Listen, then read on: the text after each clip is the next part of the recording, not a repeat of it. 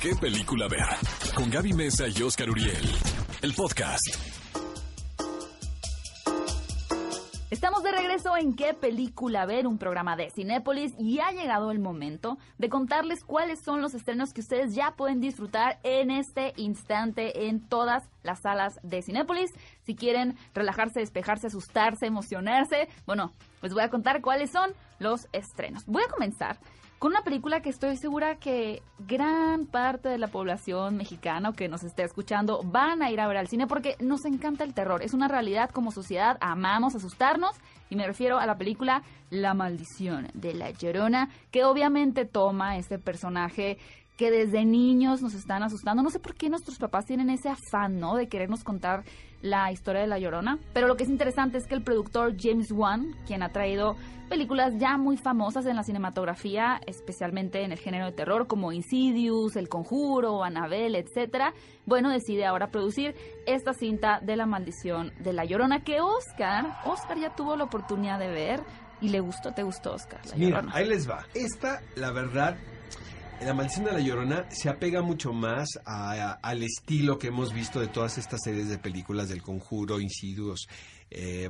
Y está que provienen también. de alguna manera del- de este universo que ha creado, este estilo que ha creado de alguna, eh, eh, que ha puesto James Wan. ¿no? Ese- es un sello muy distintivo en sus producciones. Eh, se acerca más a eso.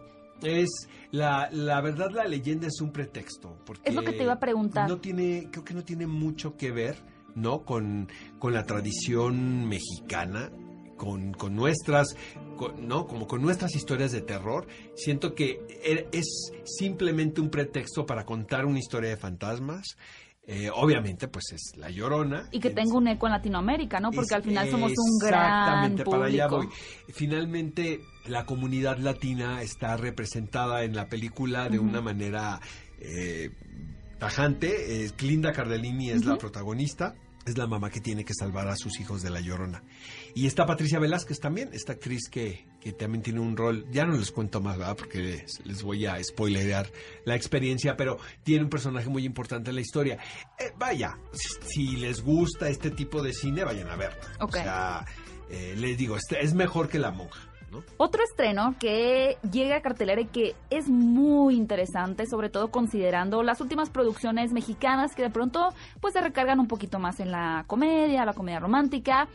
Esta película adapta un- una novela muy famosa de 1969 de Rafael Bernal llamada El complot mongol. Yo sé que si ustedes escuchan el título o ven tal vez el póster en la cartelera dicen el complot mongol es una película asiática o de qué se trata.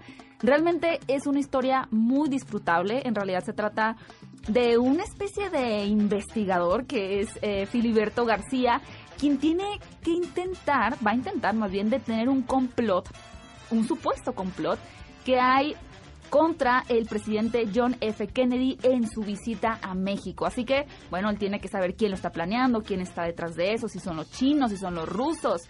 La verdad es que el director, que es Sebastián Del Amo, hace un muy buen trabajo en crear un ambiente muy poco visto en la cinematografía mexicana en los últimos años, con este aire como de, misticismo, en donde los barrios de la Ciudad de México, como el barrio chino tal cual, se retratan de una forma pues con, con mucha, con una estética muy llamativa sin duda. Y lo que más podemos destacar es que Bárbara Mori tiene el personaje de una, de una mujer asiática, china, que se llama Martita.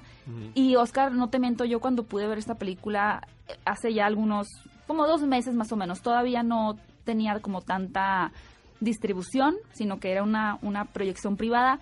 No sabía yo que salía Bárbara Mori, nunca supe eh, que ella era actriz en esta película y no capté que era ella. No la hasta, sí, hasta que alguien dijo, Bárbara Mori dando entrevistas por el complot mongol. Y yo, ¿qué? ¿Por qué, o sea, ¿por qué Bárbara Mori está dando entrevistas del complot mongol? Y luego ya vi que ella era Martita. Nunca me di cuenta. Yo sí creo que es la mejor actuación de Bárbara Mori en su carrera.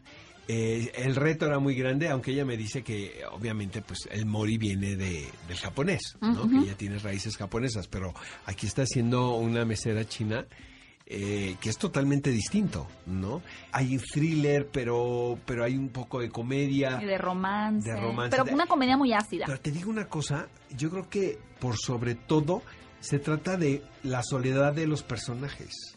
de cómo es, me parece una película también muy chilanga, y lo digo en el buen sentido de la palabra, que retrata todos estos personajes que deambulan por las calles, aparentemente rodeados de mucha gente, muy ocupados, inmersos en importantes conflictos, y sin embargo se siguen sintiendo solo. Ese es para mí el mensaje de la película. La verdad, me, me- yo sí quiero invitar al público a que vaya a ver el complot mongol y pues se hagan una, un juicio y, y una opinión de esta película porque eh, es polari- polarizante. o sea, ha dividido. Totalmente, sí, exactamente. Les quiero contar otro estreno que pueden disfrutar en las salas de Cinépolis y se llama Un amor inquebrantable. Sí, suena muy cursi, pero les voy a contar de qué se trata. Esta historia aborda de forma eh, documental, pero también retratado un poco a través de la ficción, es decir, de la recreación de los eventos, un milagro médico. ¿En qué consiste este milagro médico que vamos a ver? En un chico que paseando casualmente en un lago congelado se cae, ¿no? Se rompe el hielo y se cae y este chico muere.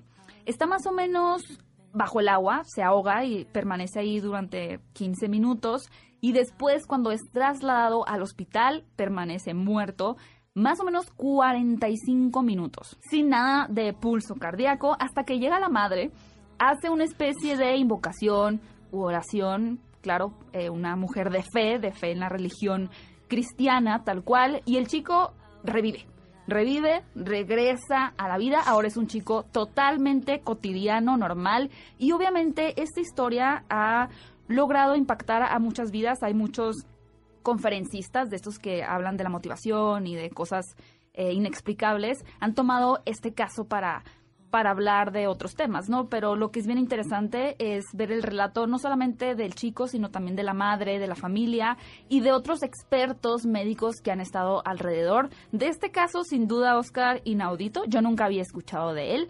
Así que si les llama la atención conocer sobre este milagro médico, no se pueden perder la película Un amor inquebrantable. Amigos, yo no he tenido la oportunidad de ver esta película, pero prometo ir a verla este fin de semana porque siento que es mi tipo de película. Se llama Normandía al desnudo. Dirige Philippe Legay. En un pequeño pueblo de Normandía, amigos, los ganaderos están en crisis. Y viene este personaje protagónico, el carismático alcalde de la comunidad, quien tiene una misión, salvarlos de la crisis que los azota.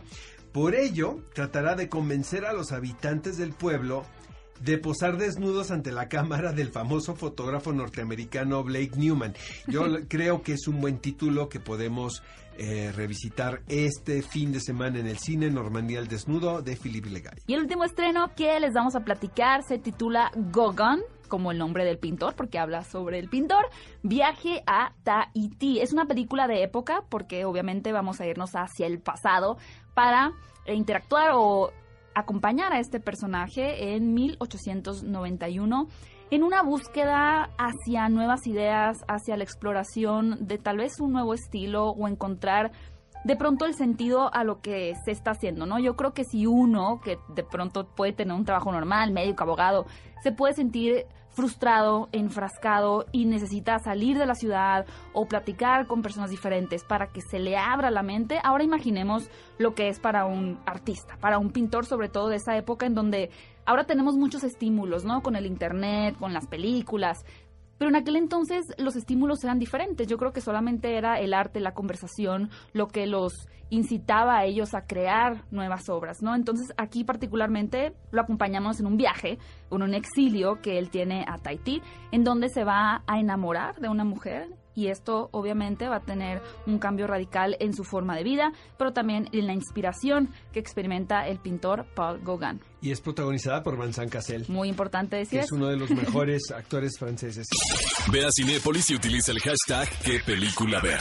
Escúchanos en vivo todos los sábados a las 10 de la mañana en Exa FM 104.9.